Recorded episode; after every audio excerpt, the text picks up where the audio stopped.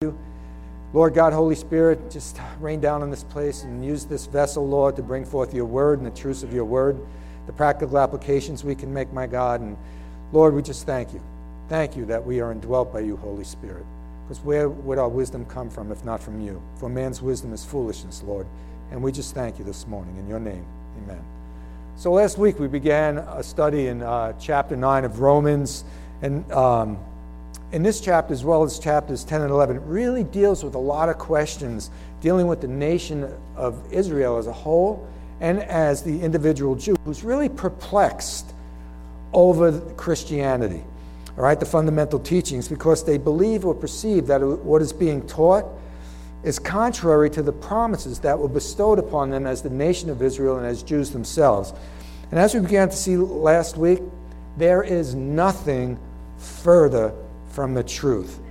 Because when the Lord God makes a promise or gives an assurance in His word, it is going to be fulfilled. There's a trait that's attributed to him. It's called immutable. That means he never changes. And when he says something, he doesn't forget. When he makes a promise, he doesn't lie. So all these things will be fulfilled. So as we look into verses 6 to 13 this morning, we will again confirm that God's promises do not fail. They will be fulfilled his way, through His wisdom, and not by God's way or man's wisdom. And we will continue to establish, confirm the fulfillment of God's promise of salvation, that it's by faith, for it has always been by faith. Amen? So, with that said, please open up to Romans chapter 9, verses 1 to 6. Romans 9, verses 1 to 6. Everybody must be using a cell phone. I don't hear any pages ruffling out there. All right? I got it. It's not as though God's word had failed, for not all who are descended from Israel are Israel, nor because they are descendants are they all Abraham's children. On the contrary, it is through Isaac that your offspring will be reckoned.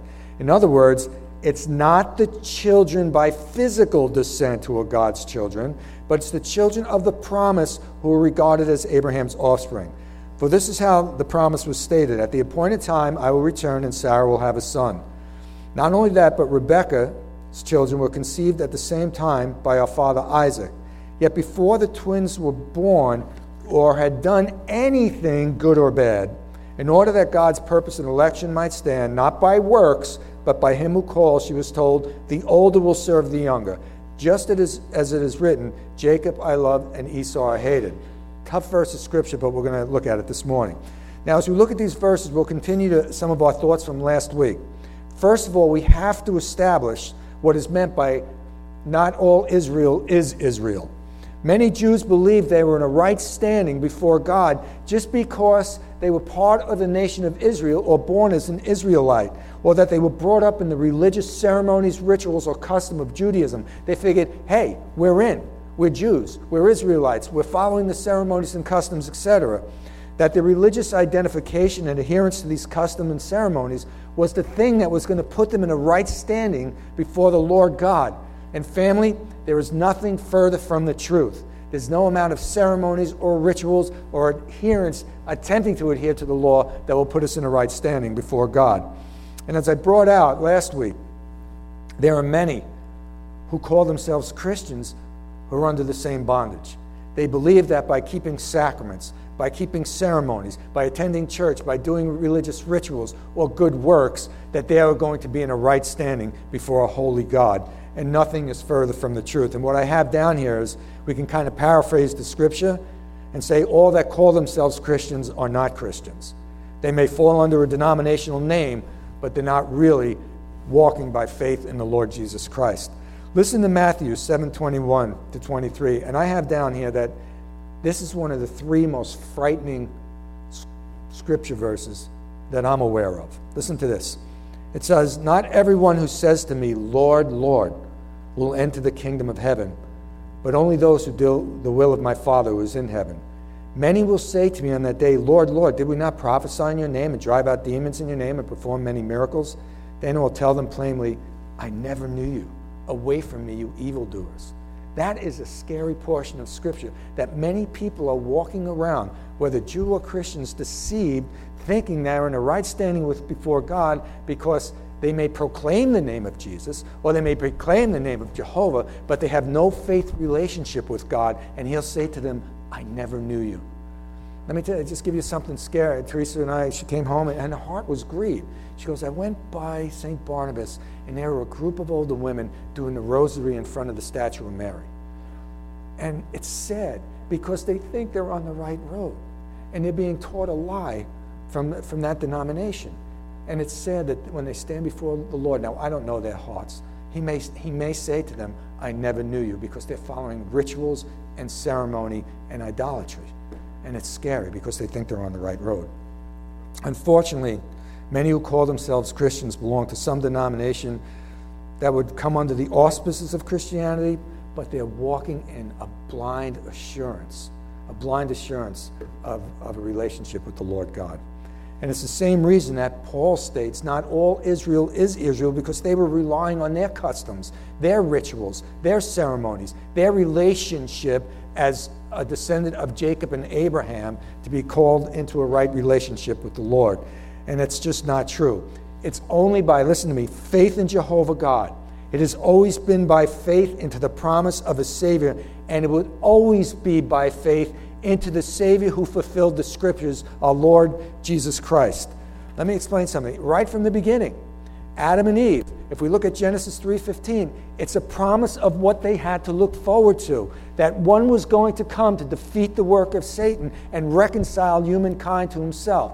When Noah goes into the ark, he builds it by faith and does it by faith. When Abraham receives the promise, he receives it by faith. It has always been by faith, looking forward to the one. Even the rituals that the Jews went through, the sacrifices, it was pointed to the one who would become the Lamb of God who would take a sin of the world. So the people who truly believe by faith that this covered their sins and were looking for the Messiah are the ones who will be saved. And we who look back at the cross by faith and say, Thank you, Lord Jesus and we believe into you. Because, guys, anybody ever see Jesus? No, but we walk by faith and not by sight. Amen. I'm glad nobody raised their hand because I'd be like, okay, now we got an issue. but listen to, listen to Hebrews 11:6. Without faith, it is impossible to please God because anyone who comes to him must believe that he exists and he rewards those who earnestly seek him. So, what did the Lord say to Thomas, Thomas, blessed are you because you see me and believe, but really blessed are those who don't see me and yet believe. Why? Because they're walking by faith, faith into Christ Himself. We've never seen Him. People say, you know, I've heard His voice in my heart, yes, but we walk by faith and not by sight. And let's go on, look at verses 7 to 8, where Paul elaborates on this idea, and he writes this Nor because they are descendants, are they all Abraham's children? On the contrary, it is through Isaac that your offspring will be reckoned. So Paul states that not only should a person rely on their national or religious affiliation, but you can't rely, as I brought out last week, on your heritage or lineage. You know what? We have families in this church. Parents are saved, grandparents are saved. That doesn't mean it's going to be passed down to the children just by being born into that family. In the same way, as we read before, not all Abraham's descendants are of Abraham. It's the ones who are going to receive the promise by faith, not just the physical descendants of Abraham. Amen? And um, listen to the following verses as we, we build our case here. Listen to what it says uh, uh, Genesis 12 7. The Lord appeared unto Abraham and said, Unto thy seed will I give this land. And there he built an altar to the Lord who appeared to him. Unto his seed. He didn't say seeds, he said seed. All right, and in Genesis 13, 5, it says, For all the land which thou seest, to thee I will give it, and to thy seed forever. All righty, and then listen one more. Galatians 3:16. The promises were spoken to Abraham and to his seed. Scripture does not say to his seeds, meaning many people, but to your seed, meaning one person who is Christ. All right? Family, the promise was to Abraham was to his seed singular, not seeds, meaning all of his descendants that would come from his loins. Because listen carefully. Didn't um, Abraham go with Hagar and she had Ishmael? So if you think about it, from his loin, his seeds comes Ishmael. And in time, he marries another woman after Sarah, Keturah, and she has many children. So you could say they are seeds from Abraham also. But the promise is going to only come to one seed, the one that's going to come through the promise by faith, and that is Isaac. Let me read this. In Genesis 21, 25, 1 to 5, it says, Abraham had taken another wife whose name was Keturah. She bore him Zimran, Jokshan, Medan, Midian, the Midianites. How come they don't receive the blessing? They're from the loins of Abraham. They weren't the seed of promise. They didn't come from the seed of promise. Ishbak and Shua. Jokshan was the father of Sheba and Dedan. The descendants of Dedan were the Asherites, the Letushites, and the Leummites. The sons of Midian were Ephah, Ephah, Hanoch, and so on and so on, right? But listen to verse 5. Abraham left everything he owned to Isaac. And why to Isaac? Because he was the one who was the seed of promise by faith. Did he have other children? Yes. But the promise goes to Isaac through Abraham. Amen? So, why didn't any of these descendants receive the promise of inheriting the land or any of the promises for that matter? Well, it's this the promise was given to Abraham that through Sarah, Isaac, the promise would be fulfilled. Amen? So, the other sons were they blessed? Did, they receive, did Esau receive land and become 12 rulers? Yes. I'm way ahead of myself. I am way I just jumped into like the third part of my sermon. So, uh, did the other guys get blessings? Did Ishmael get blessings? Yes, but did not receive the promise. All right, listen to Genesis 17, 16 to 21. Speaking of Sarah, it says this I will bless her and will surely give you a son by her. I will bless her that she will be the mother of many nations. Kings of peoples will come from her. Abraham fell face down. He laughed and said to himself, Will a son be born to a man a hundred years old? Will Sarah bear a child at ninety? And Abraham said to God, Watch, here's man. Abraham said to God, If only Ishmael will receive the blessing. I could just see the Lord going, right? And listen to what it says. Then God said, Yes, but your wife Sarah will bear you a son. You will call him Isaac. I will establish my covenant with him as an everlasting covenant and for his descendants after him. And as for Ishmael, I have heard you. I will surely bless him. I will make him fruitful and greatly increase him as a nation. 21. But my covenant I will establish through Isaac, whom Sarah will bear to you this time next year. So the promise is going to come through Isaac because it is that is the son when Abraham, it says abraham believed by faith it was credited to him as righteousness that was the son who was to be born. The son in his old age. Because who else could get the glory? Nobody. Only god can get the glory because both were past time for child rearing.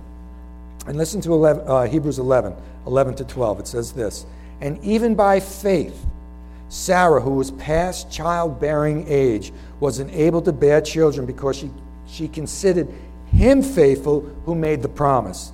And so from one man, and he as good as dead, came descendants as numerous as the stars in the sky and as countless as the sand on the seashore. And let us make some practical application what I'm about to explain. Abraham's request for Ishmael really represents man's way of attempting to fulfill God's will in his own way and his own purpose. Meanwhile, Isaac, um, yes, Isaac represents the Lord's way, the Lord's will of fulfilling things. For Abraham relied on the works of his own flesh instead of God's will to attempt to fulfill the promise of God. So we see two things happening here. When he looks to give Ishmael the blessing, he's doing what a lot of us do. We want to take our will and supersedes God's will and do it our way instead of God's way. Instead of when the Lord tells us this is the way to go, this is what to do, follow his path and trust him. But he figured, oh man, I'm a 100. She's 90. It ain't going to happen. But God said, next year, Sarah's going to have a son. Even Sarah laughed in the tent, right? And what's the result? His efforts aren't recognized by God because they're outside of the Lord's perfect will. So he doesn't even recognize by saying, okay, yeah, through Ishmael. That wasn't the way it was supposed to be. God was going to get the glory by giving them a son in their old age. Amen? And it even says, look, Abraham was beyond his years of child rearing. Hebrews 11 says he's as good as dead. And Sarah was 90, beyond her years of fertility. Again, quoting Hebrews 11, she was beyond childbearing years. So the conception of Isaac is really a miracle because both of them were beyond the point that they could have children, but God fulfills his promise. For when the Lord says he's going to do something, he's going to do it. And that should be a source of blessing for us. The Lord said that we're on our way to heaven because we have faith in Jesus Christ. The Lord said he's going to come back and take his people to be with him where he is. The rapture is going to happen. You can stand on that as truth. And if you close your eyes tonight, guess what? I'm jealous because you'll open them up looking at the Savior. That is a promise of God. It's going to happen. So all the promises of His Word are yes and amen. And we can stand on that as truth. That should give us such an ease and such a peace as the people of God. That He'll never leave us nor forsake us. Times of testing and trial, when we go through the illnesses of life and the tests and the loss of a loved one, He's with us. He doesn't leave us alone. Amen? Praise God. And what we see here in these two situations are man's approach to a relationship with the Lord. God has provided a way of salvation. And the only way of salvation is faith into the redemptive work of Christ. But unfortunately, since the garden, man has attempted to come up with ways that he can draw near to God. And if you read Romans 1 18 and on, it says they made up what? Images of birds and animals and reptiles and images of man. All the religions of the world that are trying to work their way to God. And they're futile. Futile. Instead, as we heard today, God came down from heaven and brought heaven to us and went the way of the cross so that we could be reconciled to Him. There's God's way and there's man's way. There's God's promise and there's man's will. God's promise will prevail, faith in Christ alone. For all the religions are false religions because they don't lead to Christ, because they're trying to work their way to God, and we cannot do that. Amen? Sadly, though, I have down here, many take the Hagar Ishmael road by taking things into their own hands, by trying to work a religion or religious work or ceremony to get to God, and it ain't the way it's going to happen. The way it's going to happen is the fulfillment of the promise, and that fulfillment is Jesus Christ. And let's make another point of application that's relevant for us who are Christians. Here we go, old me time. How many times do we attempt to do things in the wisdom of our own human nature? How many times do we try to do things, again, out of our will? And really, our wisdom is no wisdom at all compared to God's wisdom. Amen? And what happens here is God has an appointed a way. And the sad part is we, we should pray, get into the Word, seek counsel, and listen to the counsel and listen to the voice of God, listen to the conviction of the Holy Spirit. And when the Holy Spirit convicts us, or when we receive that wise counsel, many times my bride counsels me because I can go off half cocked and she says, hmm, and she counsels me. And I listen because it's wise counsel. And I listen when my brothers get together, the SEAL team that Tim talks about get together and they discuss the scriptures and they listen to each other and put it into application, right? Because when we do it God's way, it works. When we take things into our own hands and try to do it by our will, our purpose, or void of what the Word of God says, there's going to be consequences. Do you hear me? There's going to be consequences. And it could be a consequence of our action on a temporal level, or we could incur the discipline of the Lord to get us back in a, in, on the right track. Amen? But if we go outside of the will of God and the Word of God, I'm going to tell you this morning that's not the wisest thing to do. The wise thing is to listen to the counsel of the Holy Spirit, the conviction of the Holy Spirit, the counsel of godly people, and what the Word of God says. And be in prayer seeking the Lord when there's a decision to be made. And He will guide and direct you according to His principles. But when we take it into our own hands, eh, not a good thing. We're not the sharpest tools in the shed. I don't care what IQ you have, we don't have the wisdom of God. Amen? And I have down here, bottom line, seek Him, listen to Him, and do it His way. And I promise you, the one thing that you will get out of that is the peace of God. Because when you know He's over the situation, we have a peace that passes all understanding. Amen? I have some examples here. I just want to run through these, and the Lord just laid them on my heart. Listen to the two different ways things can happen. Let me give you a couple examples. 2 Corinthians 6.14 says this, Do not be yoked with unbelievers. What do righteousness and wickedness have to do in common? So, for all you people out there that want to do missionary dating, eh, you don't want to be unequally yoked because what's going to happen, and I'm going to use your brother, Vita. Willie got married, didn't listen to his mom. Godly woman said, You're going out with an unbeliever. And for many, many years, he had problems in his marriage because Willie was on fire for God. And his first wife really wanted nothing to do with it. It wasn't until she got sick. She came to the Lord right before she died. But Willie will tell you the struggles he had in that marriage because he was unequally yoked. And now, let me take a little sidebar here. How about our friendships? We can have acquaintances, we can be kind to people and minister to people, but our friendships, where we're going to spend our time and who we're going to hang out with, it really should be with somebody you're equally yoked with, a Christian brother or sister. Because as much as you say the world's not going to have an effect on you, I, I, know a brother who was away for a couple of weeks, and he said, just those couple of weeks away, I could feel myself already being sucked back into the world. So if we hang out in the garbage heap, you're going to end up smelling and eating garbage. You hear what I'm saying? And this is, uh, I have a scripture here, and it says, um, bad company corrupts good morals. That's what 1 Corinthians 15 33 says. You hang out, in the, again, in the dumpster, you're going to come up smelling. So we can be have acquaintances, the people at work. We can minister to people, be friendly, and we should be friendly and kind. But where we're hanging out and where we're spending our time, and I, have said this to you before, the people from work would go out on Friday when you know when I was much younger. When I first started, got saved, and I knew in my heart of hearts, I ain't going. They're going to be drinking, and the lady's going to be there, and things go on. And my wife will tell you there are people in my department they've flirted with this, had relationships there. Eh, don't want to be there. I don't want to even be have a temptation of that evil. You know what I'm saying? So who we hang out with can make a difference. And, I, and really, for our young adults um, who are establishing relationships, you may want to establish those relationships with people of, of like-mindedness because the world will suck you in. And then I have down here, listen to this one. It says uh, Proverbs 15:1. This is a great one, guys. Great one. Listen. A gentle answer turns away wrath. So when you get in heated, look, we're going to have discussions with people. Things are going to come up where we don't really agree with others. So a gentle answer. Don't get hostile, and it'll turn away that wrath, and you can ease a situation instead of becoming uppity or uh, uh, right. And then down in 1 Thessalonians 5:22 it says, abstain, abstain from every form of evil. But sometimes we'll justify our actions or what we're going to do instead of doing it God's way. We can justify in our own will, ah, and then the consequences come. And this, listen to this one. It says, Flee immorality. Every other sin that a man commits is outside his body, but the immoral sin, man sins against his own body. And what I have down is look at the effects in our society today from sexual immorality.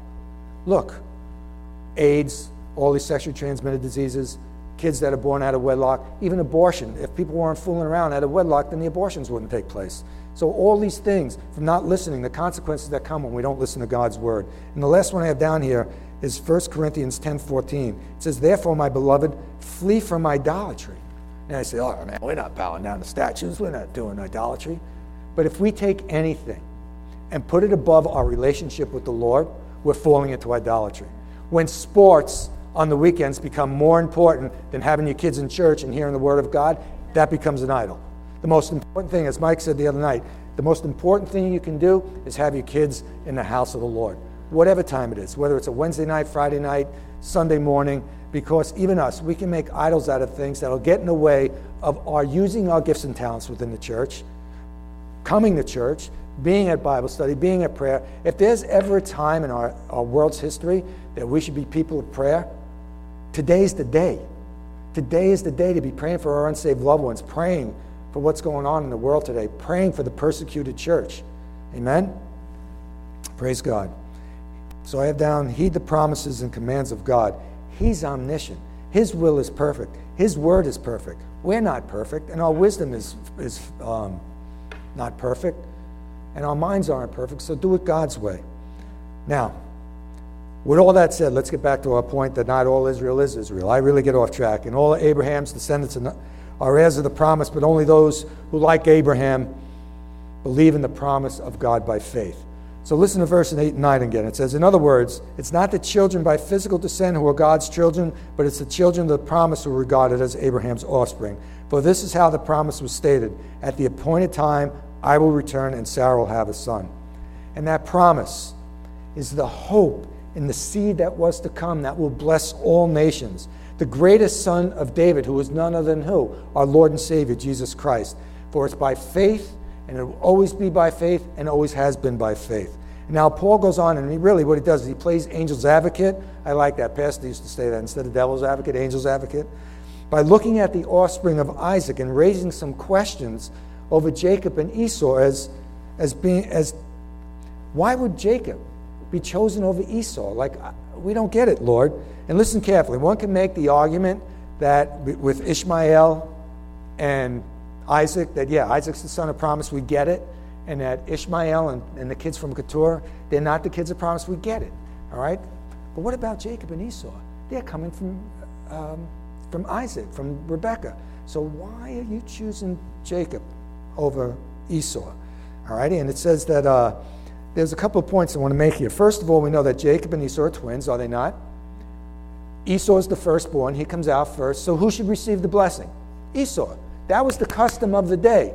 That was the way it should happen. The firstborn was supposed to get the birthright and the promises.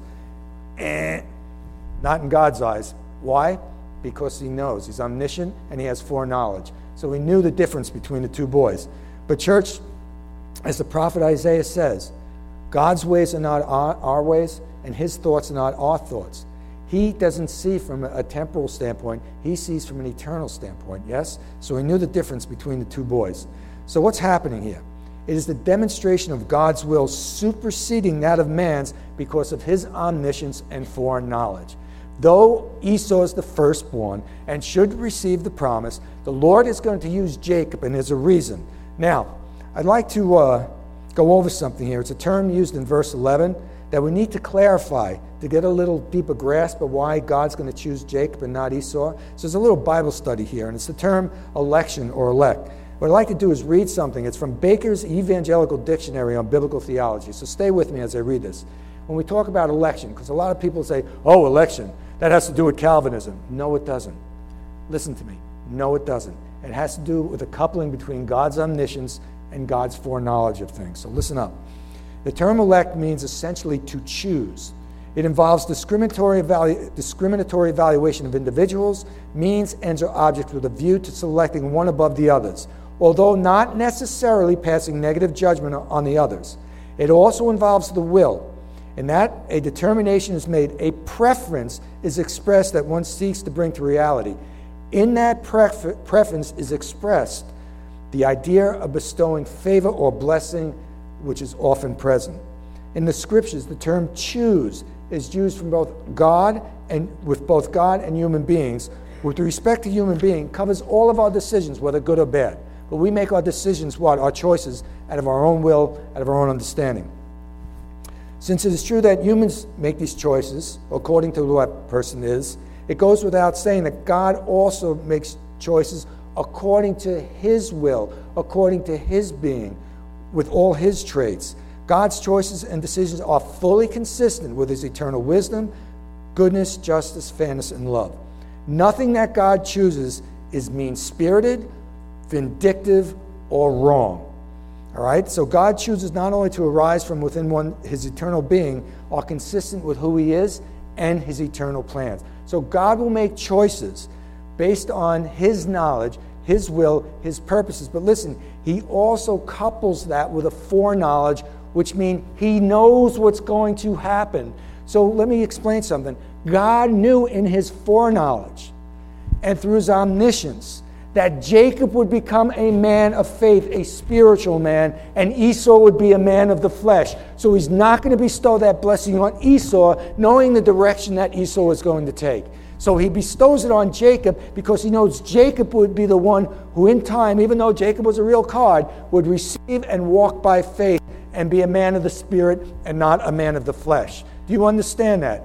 And how I put it down here is um, think about God, think about us if we're watching a parade. And I heard someone say this, and if we look through a peephole of a parade, we would only see that little bit that's going by. But God looks from the building top and he sees the whole parade and he knows where the band's going, who's going to turn to the left, who's going to turn to the right, according to the. So he knows what choices man is going to take in his free will. He knows that already. So when the, he knew the one was going to turn to the left, he said, Sorry, can't bestow my blessing on you. But the one who's going to turn to the right and follow me, I will bestow that on Jacob. Amen? I got ahead of myself, but that's all right. That's okay, right? So it's a legitimate question here. Why him and why not Esau? Listen to Genesis 25, 39 to 34. All right, and this, is, this goes to uh, talking about Jacob and Esau. Listen to what it says about Esau. Once, when Jacob was cooking some stew, Esau came in from the open country famished. He said to Jacob, Quick, let me have some of that stew. I'm famished. That's why it's called Edom, the red stew. Jacob replied, First of all, give me your birthright. Look, I'm about to die, Esau said. What good is my birthright to me? But Jacob said, Swear to me first. So he swore an oath to him, selling his birthright to Jacob. Then Jacob gave Esau some bread and lentil stew. He ate and drank, got up, and left. So Esau disposed, uh, despised his birthright. You know what the birthright was? It was a double inheritance, and you would be the chief and priest in the family after the father died. He gave it up for a bowl of stew. Now, I don't like stew, but I, you know, I couldn't care if it was, you know, shrimp fra diavolo. I'm not going to give up my birthright for, for a good meal. Amen? So here he does. He sells his birthright the magnitude of what he did for a bowl of stew because he was a man of the flesh. He wanted to gratify his flesh at that moment, and he was re- willing to sacrifice his birthright, his inheritance, his place in the family. Amen? And what about us? What if someone, and it's Jay, um, Caleb, thank you. Thank you, because this goes right. I couldn't believe when you were up here. What about us? If someone would say, Deny Christ or you'll lose your job, or I'll put you in prison, take your property, kill you, kill your family. Let me ask you, what decision are we going to make? Are we going to renounce our birthright? And then I have, I'm going to get a little heavy here. Listen to me. Every time, every time we make a conscious decision, conscious decision to sin after the Holy Spirit convicts us, we're being just like Esau. So when the Holy Spirit convicts us and we poo poo it apart and say, I'm going to do it my way anyway, what we're doing, we're, we're being just like Esau. We're pushing aside the will of God for our own will. We're gratifying the flesh instead of living by the principle and standard of God. So we can never point fingers. And the practical application I have here our choices and decisions give insight into who we really are and who we really love. Is He our first love? Are we going to consistently yield to our flesh and give to the gratification of our flesh? Or are we going to yield to the Spirit and do it God's way? When we read the principles in God's Word, are we going to do it God's way? Let me get, uh, and I hate talking about tithing and stuff, but this is just an example. A couple came in, financial hardships, trouble, all kinds of trouble, and finally the wife goes, You don't tithe. So you want, and so I said, and now you wonder why you're in the financial hardship. You're robbing God. They left the church. What are you going to do? They don't want to apply the godly principle. And it could be anything. That when you apply the word of God, the blessing will come along with it. When you violate the word of God, a consequence will come along with it. And it may be temporal, it may be spiritual. That's why he's given us his word. Amen? So his principles, his will, family, this may come as one of my key verses, but you can tell a tree by its fruit. And I have down here. Let me ask you this What's being produced in the orchard of your life? Is it fruit that's going to last for eternity or fruit that's going to be thrown away? It's one or the other. So look at the cost for Esau. For the, there are consequences to our choices, both good and bad. Don't be deceived. God will not be mocked. Whatever a man sows, he will reap. Okay, even though we're born again Christians. Now, back on track. Um, let's understand that both Jacob and Esau, neither one of them deserve the blessing. They're sinners that have to be saved by grace through faith, yes? But I want you to see that when it talks in the word here, that they did nothing good or bad, they were picked prior to before they came out of the womb, that's another way of God showing us it's not about what they're going to do, it's about my choice for them. All right, I'm going to choose I, my omniscience and my foreknowledge. I know that Jacob is going to walk there. They haven't done anything yet to deserve this blessing, but I'm going to make that choice right now in my foreknowledge and omniscience, knowing what's coming down the pike. Listen to Genesis 32, 24 to 26. We talked about Esau. Listen to what it says about Jacob. So Jacob was left alone, and a man wrestled with him till daybreak. When the man saw that he could not overpower him, he touched Jacob's hip so that his hip was wrenched and he wrestled with him with the man. Then the man said, Let me go, it's daybreak. But Jacob replied, I won't let you go until you bless me. We never want to let the Lord go. We want to grab onto him and hang on to that blessing he has for us. Do you see Jacob's attitude here? Lord, I ain't letting you go. I want your blessing. I want to walk with you. And Esau was ready to give it up for a bowl of stew. So let's be like a Jacob and just grab onto the Lord, grab onto those blessings He has for us, and trust Him. And trust Him. Amen. And it's at that point He says, Your name is no longer Jacob, but Israel. And from Him will come the Messiah. Amen. And what about us? Are we going to seek and desire the blessing of God through our obedience as we wrestle with this thing called life?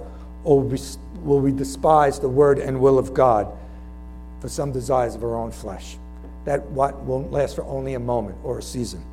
I may sound harsh this morning, but listen, as the world decays around us and gets more and more into this relative morality and relative moralism, where do we stand?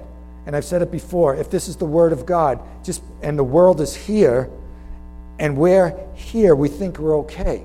But the world's gone so far from the Word that we have to pull back and say, it's not relative where I stand with the world. It's how am I adhering to the principles in the Word of God in my life. Because that's where the promises are, that's where the blessings are. Amen? And now let's clarify a last part of this uh, scripture verse in Romans where it states, The older shall serve the younger. Please understand again that during the lifetime of Jacob and Esau, Esau was never subjugated to Jacob. Later on, though, if we look at the prophecies in Obadiah and Malachi, we will see that the, the nation of Edom was subject to the kings of Israel. Okay? So at the time, neither brother, Esau never came under Jacob's um, authority. But down the pike, the nations will happen. And there's a reason for me saying this, all righty? Because um, the statement refers to the very last part of the verse we're looking at, where it says that God loved Jacob but hated Esau. Listen carefully.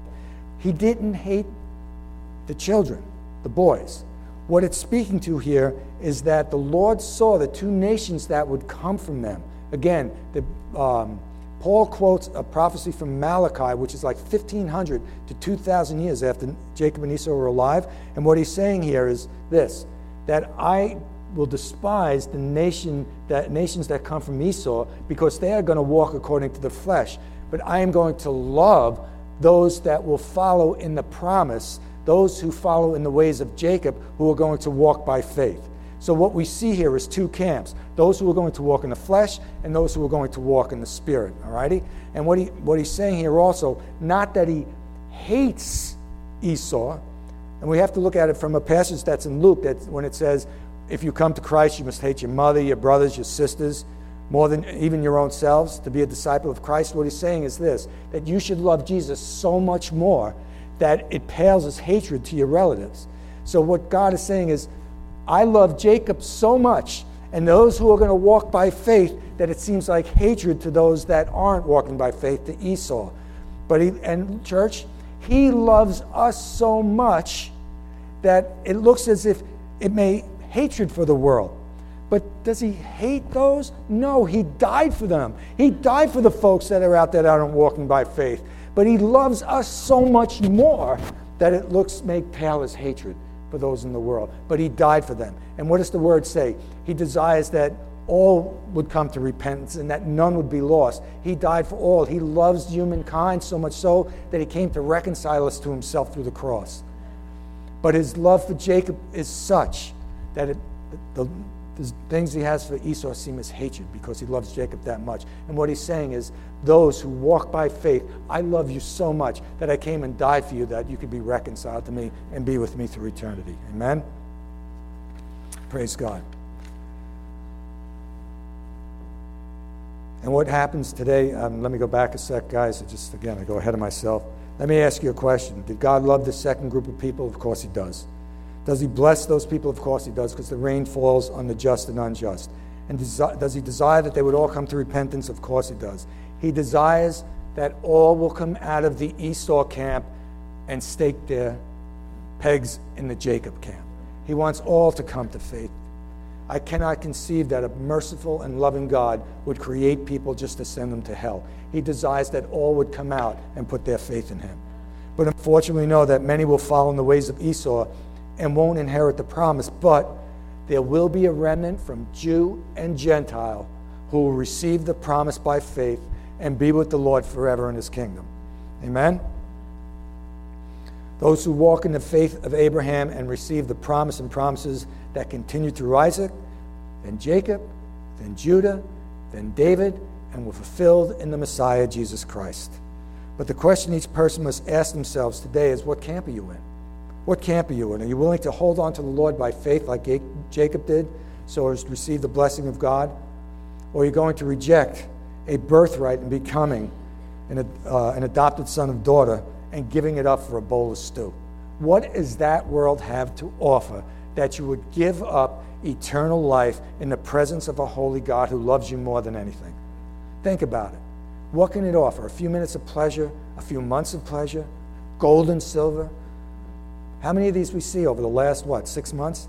Kate Spade, this one, killing themselves. They have everything. What's going on? They don't have Christ. They don't have Jesus. They don't have the peace in their hearts and the hope of eternal life, right? And we can have that this morning. So let me ask you this morning are you part of the remnant, one walking on the narrow road who has placed their faith in the seed of promise, the Lord Jesus Christ? Are you born of the Spirit, which is a deposit? The Holy Spirit's deposit guaranteeing what is to come.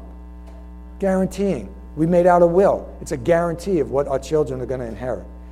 We're filled with the Holy Spirit. It's a guarantee of what we are to inherit. Amen? Or are you walking in your own unprescribed plan for making your way to God, which is no plan at all? It's only going to lead to eternal condemnation. Only you and I can answer the question but if you're on the wide road, then let today be the day when you move from the Esau camp to the Jacob camp, when you go from the wide road to the narrow road and put your faith in Christ and have the hope of eternal life. Church, we're blessed. We're blessed because we have received by faith the promise that was given to in Genesis 3:15 given to Abraham that through his seed all nations will be blessed down to Isaac down to David.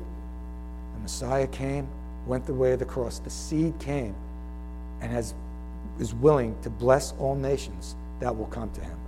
From any tribe, any tongue, any area, any background, any sin committed, he's willing to forgive and accept you into his eternal kingdom. Amen? So, what camp are you in today? That's the decision of the lifetime. There's no, the, no other decision that a man or woman can make a teen can make, a young adult can make, a child can make, than to put their faith in Christ and have the hope of eternal life. Amen? Let us pray. Father, again, we thank you. We thank you, Lord God, for your word. We thank you, my God, that you are omniscient, and in your foreknowledge, Lord, you see the end from the beginning and the beginning from the end. And Lord God, in your mercy and grace, you've allowed us to know the gospel. You've allowed us to come and know your Son, Jesus Christ, as our Lord and Savior. We thank you that you took us out of the Esau camp, Lord, and put us in the Jacob camp. That, my God, we have the hope of eternal life. And Father, again, we pray today, as many go, as Caleb and Angelina go, our other missionaries go, as we go out into our world, let us be a witness to both Jew and Gentile, that they would have the hope, the hope of eternal life, and the promise that you gave to Abraham. And now we see fulfilled in you, our Lord Jesus. My God, we thank you. We praise you. We worship you. We thank you that we are filled with your spirit and have the guarantee of eternal life. My God, again, we just pray for this church that you will use us as a beacon and light and that you'll use us as ambassadors and ministers for you. Lord God, send us forth this week to do your will and your work. And it's in your precious name we pray. Amen and amen. Hallelujah. So go this week and know that you're blessed. Blessed that you have received the promise of God. Amen. Have a blessed week. Prayer tomorrow night, midweek study Wednesday as we're going through Genesis. So come on out.